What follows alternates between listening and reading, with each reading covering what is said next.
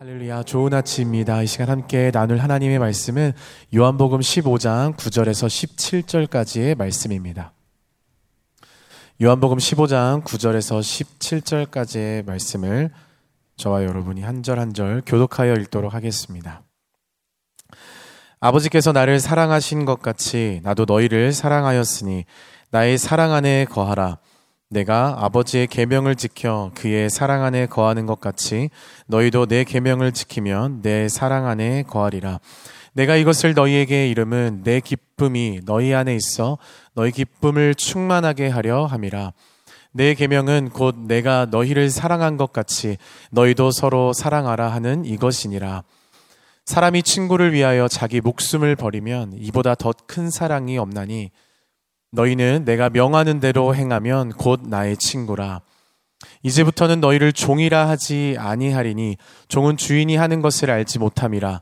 너희를 친구라 하였노니 내가 내 아버지께 들은 것을 다 너희에게 알게 하였음이라. 너희가 나를 택한 것이 아니요 내가 너희를 택하여 세웠나니 이는 너희로 가서 열매를 맺게 하고 또 너희 열매가 항상 있게 하여 내 이름으로 아버지께 무엇을 구하든지 다 받게 하려 함이라. 아멘. 어, 어제 본문의 말씀에서 우리가 많은 열매를 맺어서 하나님께 영광이 되고 또 예수님의 제자가 되는 은혜를 얻기 위해서는 우리의 참 포도나무 되시는 그 예수님 안에 거해야 함을 우리가 말씀을 통해서 함께 나눴습니다. 오늘의 이 15장 후반부의 이 말씀을 통해서는요, 하나님의 사랑 안에 거한다라는 것이 무엇이고 또 그를 통해서 우리에게 주시는 어, 은혜를 함께 나누기를 소망합니다. 우리 9절과 10절 말씀을 다시 한번 읽도록 하겠습니다. 아버지께서 나를 사랑하신 것 같이 나도 너희를 사랑하였으니 나의 사랑 안에 거하라. 내가 아버지의 계명을 지켜 그의 사랑 안에 거하는 것 같이 너희도 내 계명을 지키면 내 사랑 안에 거하리라. 지금 예수님께서는 하나님 아버지께서 예수님을 사랑하신 것 같이 우리를 너희를 사랑한다라고 말씀하십니다. 여기서 우리가 주목했으면 하는 것은요. 나도 너희를 사랑하였다라는 것입니다. 사랑했다라고 말씀하시는 것은 우리로 하여금 그 이후에 예수님께서 죽음을 통해서 십자가를 통해서 우리에게 주시는 그 사랑을 떠올리게 하죠. 또한 확신을 주는 사랑이라는 것을 우리가 느낄 수가 있습니다. 예수님께서는 지금 제자들을 바라보시면서요. 내가 너희를 사랑하는 것은 세상이 사랑하는 것과는 전혀 다른 사랑이라는 것을 말씀하고 있는 것입니다. 어, 사랑하는 분을 한번 떠올려 보시겠습니까? 어, 세상에서의 사랑은요, 감정에 앞서는 사랑이 많죠. 대표적으로 남녀 간의 사랑이 그렇다라고 봅니다. 어, 그러나 예수님께서 말씀하시는 이 사랑은 인간이 할 수 있는 그 사랑을 넘어서는 하나님 안에서만이 가득한 가능한 사랑이라는 것입니다. 그 하나님의 사랑, 그 예수님에게서 우리가 얻을 수 있는 그 사랑, 예수님께서 우리에게 보여주신 그 사랑은 어떤 것입니까? 조건이 없는 사랑이고요. 자기를 희생하는 사랑이고요. 대가를 바라지 않고 베푸는 사랑, 또 변함없고 영원한 사랑, 끊어지지 않는 사랑. 우리가 찬양한 것과 같이 영원히 끊을 수, 어떤 것으로도 끊을 수 없는 그 사랑인 것입니다. 그리고 누구에게나 흘러가는 사랑이라는 것이죠. 이것은 우리가 예수님 안에 있을 때 할 수 있는 사랑인 것입니다. 세상의 기준으로 말하는 그 선에서는 절대로 우리가 감당할 수 없는 사랑이지만 우리가 하나님 안에 우리가 그 주님의 그 사랑 안에 거하게 될 때 우리는 그 사랑으로 인해서 우리가 그 사랑을 받음으로 인해서 그 사랑을 흘려보낼 수 있다라는 것이죠. 어, 우리가 주님의 사랑 안에 거하게 되면은요, 우리가 먼저 그 사랑을, 은혜를 얻게 됩니다. 우리의 아픔이 먼저 씻기고요. 우리의 눈물을 주님께서 그 사랑 안에서 닦아주시고, 우리의 무너져 있던 어떤 삶의 부분들이 주님의 그 사랑 안에서 다시금 건설되어져 가는 것입니다. 하나님의 사랑 안에 거하게 되면 이처럼 우리가 먼저 그 사랑의 힘으로 우리를 안아주시는 그 주님의 평안과 그 회복을 경험하는 줄로 믿습니다. 그렇다면 그 사랑 안에 거하다라는 것은 무엇인지 우리가 말씀을 통해서 알 수 있는데요. 10절 말씀에서 예수님께서 먼저 하나님 아버지의 그 계명을 지키고 그 사랑 안에 거하고 있음을 말씀하시면서요. 내 사랑 안에 거하는 것이 내 계명을 지키는 것이다라고 말씀하십니다. 어, 순종하는 것 그것이 바로 계명을 지키는 것이다라는 것이죠. 거하는 것은 순종하는 것이고 순종하는 것은 또 거하는 것은 기도하는 것이라는 것을 신뢰하는 것이라는 것을 우리가 알 수 있습니다. 주님의 말씀에 순종하고 주님을 의지하며 기도하는 것이 그 사랑 안에 거하게 되는 시작이라는 것이죠. 하나님의 이 말씀을 이 계명을 지켜 행하기 위해서 우리가 순종할 때에 우리는 그 사랑을 경험하게 되는 줄로 믿습니다. 계명을 지킨다라는 것은 어, 적극적인 어떤 믿음의 행함을 요구할 것입니다. 적극적으로 말씀을 지키는 생활을 통해서 하나님의 그 사랑 안에 하나님 안에 거하는 것이 이루어진다라는 것인데요. 어, 사랑하는 대상을 위해서는 우리가 적극적일 수가 있습니다. 사랑하기 때문에 전혀 부담을 느끼지 않는 것이죠. 부모의 품에 안겨본 아이는 그것이 가장 평안하다라는 것을 알기 때문에 계속해서 그 품에 안기기를 원하고요. 그 안에서 이루어지는 그 사랑을 가장 행복해 합니다. 우리가 주님을 사랑하고 그 말씀에 적극적으로 안겨서 그 계명을 지켜가는 이 삶은 우리에게 평안이고 가장 큰 복인 줄로 믿습니다. 어, 예수님께서 우리를 사랑하신 것 같이 우리가 생활 속에서 우리의 삶의 그 주어진 시간들 속에서 그 사랑을 행하고 나타내야 하는 이유는요, 어, 그분이 우리를 먼저 사랑하셨기 때문인 줄로 믿습니다. 우리가 그 사랑 안에 거하지 못하고 만약에 우리에게 주어진 삶의 그 생활들 속에서 그 사랑을 잃어버린 모습으로 살아간다고 한다면 하나님과의 우리의 관계 그리고 우리가 그 드려지는 그 예배의 모습은 온전하다고 말할 수가 없을 것입니다. 그렇다면 계명을 지켜감으로 인해서 그 계명을 지킴으로 인해서 우리에게 유익되는 것은 무엇일까요? 단순히 명령만을 잘 지켜가는 것이 전부가 아니라는 것을 오늘 주님은 말씀하십니다. 11절 말씀을 함께 읽겠습니다. 내가 이것을 너희에게 이름은 내 기쁨이 너희 안에 있어 너희 기쁨을 충만하게 하려 함이라. 아멘. 계명을 지키는 것 예, 이것은 우리에게 기쁨을 주시기 위해서 말씀하신 것이라는 것을 우리가 말씀을 통해 알 수 있습니다. 결국 우리를 위해서 나의 사랑 안에 거하라라고 먼저 말씀하신 것이죠. 예수님과의 매일매일의 그 친밀하고도 참으로 인격적인 그런 만남들을 지속하는 것이 우리가 그 주님의 말씀의 그 계명을 지키며 순종하는 것이고 그 순종을 하며 나아갈 때 우리는 기쁨을 얻게 된다라는 것을 오늘 주님은 말씀하십니다. 바울이 감옥에서 있는 중에 항상 기뻐하라 라고 말할 수 있었던 것. 기뻐할 수 없는 상황에서 기쁨이 충만할 수 있었던 것이 바로 그 주님의 그 사랑 안에 거하여 있기 때문이었다라는 것을 우리가 알 수 있는 것이죠. 기쁨이라는 것은 무엇입니까? 어, 저는 이 기쁨이 그리스도인에게 입혀진 옷이라고 저는 생각합니다. 십자가에서 흘리신 그 보혈의 사랑으로 우리의 죄된 옷은 벗겨지고요. 우리가 깨끗하게 씻겨져서 그리스도의 영광스러운 옷으로 입혀진 것. 그 옷을 입게 되면 우리 안에 기쁨이 충만하게 되어지는 것이죠. 십자가의 사랑을 기억하는 것. 바울이 그랬듯이 아마 지금 이 시대에 살고 있는 많은 그리스도인이 그랬듯이 제자들이 그랬듯이 이 십자가의 사랑을 기억하는 것보다 우리에게 큰 기쁨을 주는 것은 없다고 믿습니다. 그 십자가로 인해서 입은 우리 그 사랑과 그 은혜 그것이 우리에게 기쁨이 넘치는 유일한 이유가 되는 것입니다. 사랑하는 성도 여러분, 주님을 그 사랑하는 그 기쁨, 그것을 빼앗기지 않는 하루를 살아가는 우리가 되기를 간절히 소망합니다. 주님 안에 거함으로 인해서 그 말씀을 순종하며 살려고 몸부림치며 나아갈 때에 그 기쁨을 빼앗기지 않고 우리에게 진짜로 하나님으로부터 얻어지는 그 기쁨이 충만하여짐을 믿습니다. 어떤 환경이나 상황이나 어떤 감정에 따라서 움직이고 변하는 그런 기쁨이 아니라 늘 충만한 기쁨, 늘 변함없는 기쁨, 이것이 하늘로부터 얻어지는 기쁨인 줄로 믿습니다. 세상이 주는 기쁨과는 분명히 다릅니다. 단순히 그 순간이 즐겁고 그 순간이 행복한 것으로 끝나는 것과는 다른 것이죠. 예수님의 그 사랑 안에 거하니까 예수님의 그 십자가의 사랑을 경험하니까 매주 주시는 그 은혜의 말씀을 놓칠 수 없게 되는 것이고요. 그 말씀의 은혜를 받으니까 지켜 행하게 되고 지켜 행하게 될 때 우리는 예수님의 사랑 안에 거함으로써 얻어지는 그 기쁨을 충만하게 누릴 수 있게 되는 것인 줄 믿습니다. 그래서 우리의 참 포도나무 되시는 교회 머리 되시는 주님께 붙어서 우리가 교회를 섬기며 나아갈 때 우리가 또 그 사랑 안에 거하게 되는 것이고 그 사랑 안에 거하게 됨으로 인해서 우리는 교회 안에서도 주님 주시는 그 기쁨을 충만하게 누릴 수 있게 되는 것이죠. 이 세상의 언어로는 다 표현할 수 없는, 다 형용할 수 없는 그 하늘의 기쁨이 넘치도록 우리 성도님들의 삶 가운데 누려지기를 간절히 소망합니다. 어, 이러한 기쁨을 우리가 충만히 경험하기 위해서는요, 이 12절과 13절 말씀을 통해서 우리가 그 답을 알 수 있습니다.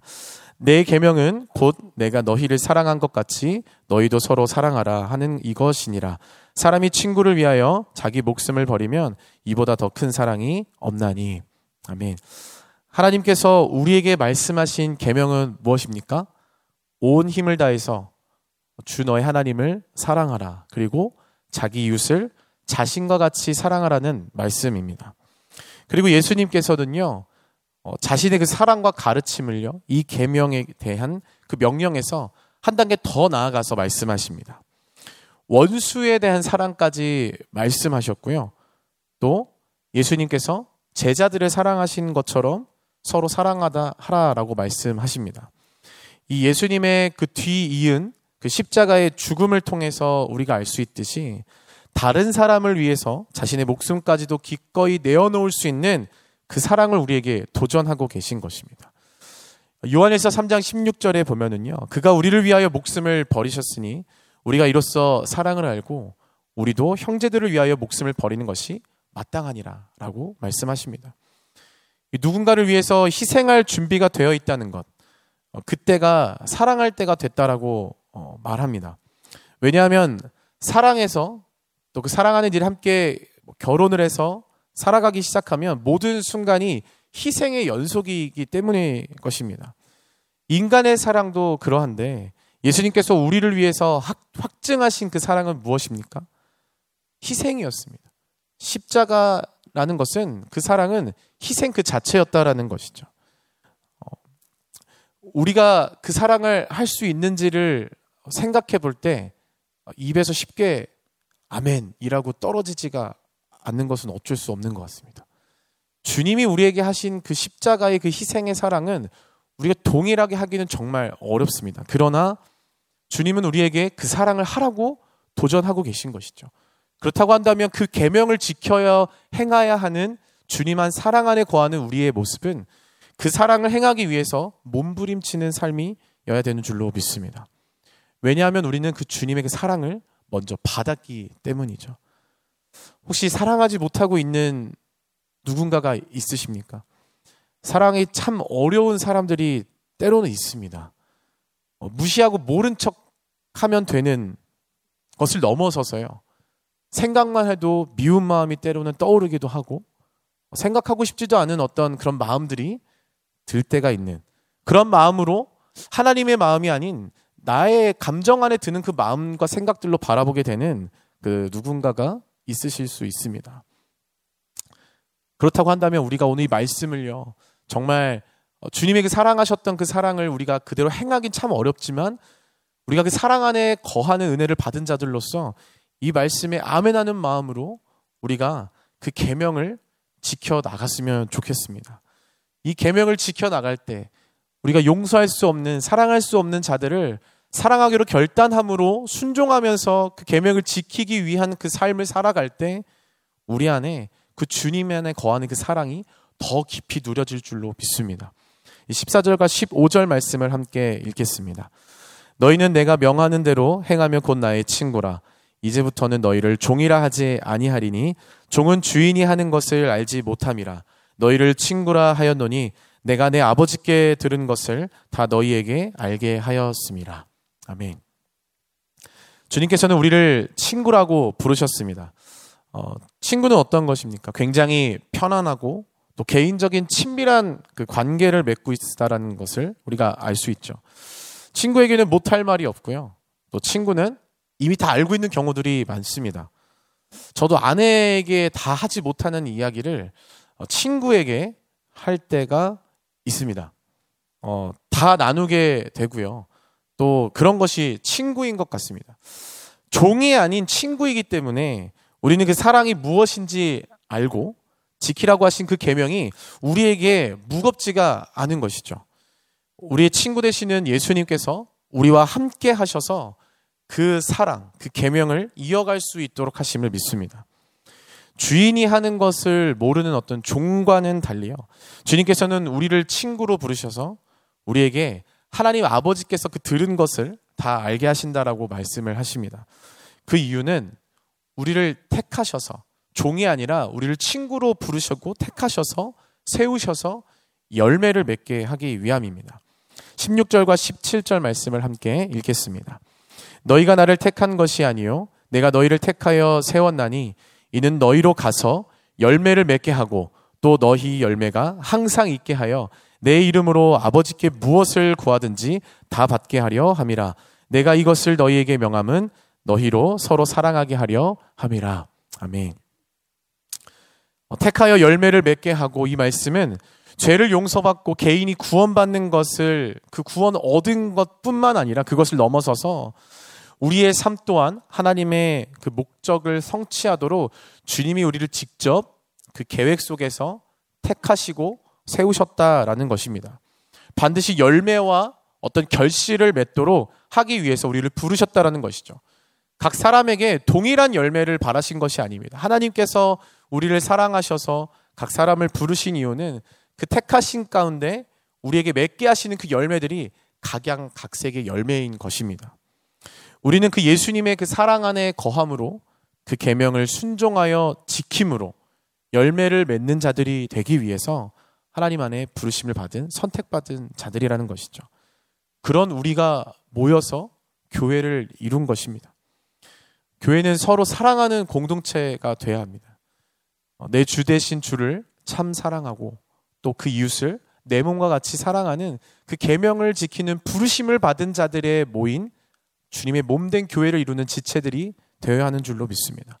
말과 혀로만 사랑하는 자들이 아니라 예수님께서 십자가의 그 죽으심의 사랑으로 그 희생을 통해서 우리에게 보여주신 하나님 아버지로부터 얻은 그 사랑, 그것을 우리에게 보여주셨듯이 우리도 조건을 따르는 사랑이 아니라 그냥 그 자체, 희생인 그 사랑, 그것을 우리가 삶 가운데 흘려보내고 그로 인하여서 기쁨이 충만해지고 그로 인하여서 우리의 삶에 주님이 맺고자 하셨던 그 열매가 풍성하게 맺어지는 저와 성도님들의 삶이 되기를 간절히 소망합니다. 목숨까지 내어줄 수 있는 사랑으로 우리가 향하여서 나아갈 때에 우리의 참 좋은 친구 되시는 주님께서 함께 그 열매들을 맺게 하시고 그 열매를 함께 바라보게 하실 줄로 믿습니다. 어, 우리 교회가 참 코로나로 인해서 아픔과 어려움을 겪는 그 성도들을 또 어려운 이웃을 이웃을 또 교회들을 어, 돌아보고 지속적인 어떤 사랑의 손길들을 전하는 것들을 우리가 보게 됩니다. 어, 이것이 바로 주님의 그 사랑 안에 거하는 그 주님의 그 몸된 교회 안에 그 사랑 안에 풍성이 젖어 있는 교회의 모습인 줄로 믿습니다.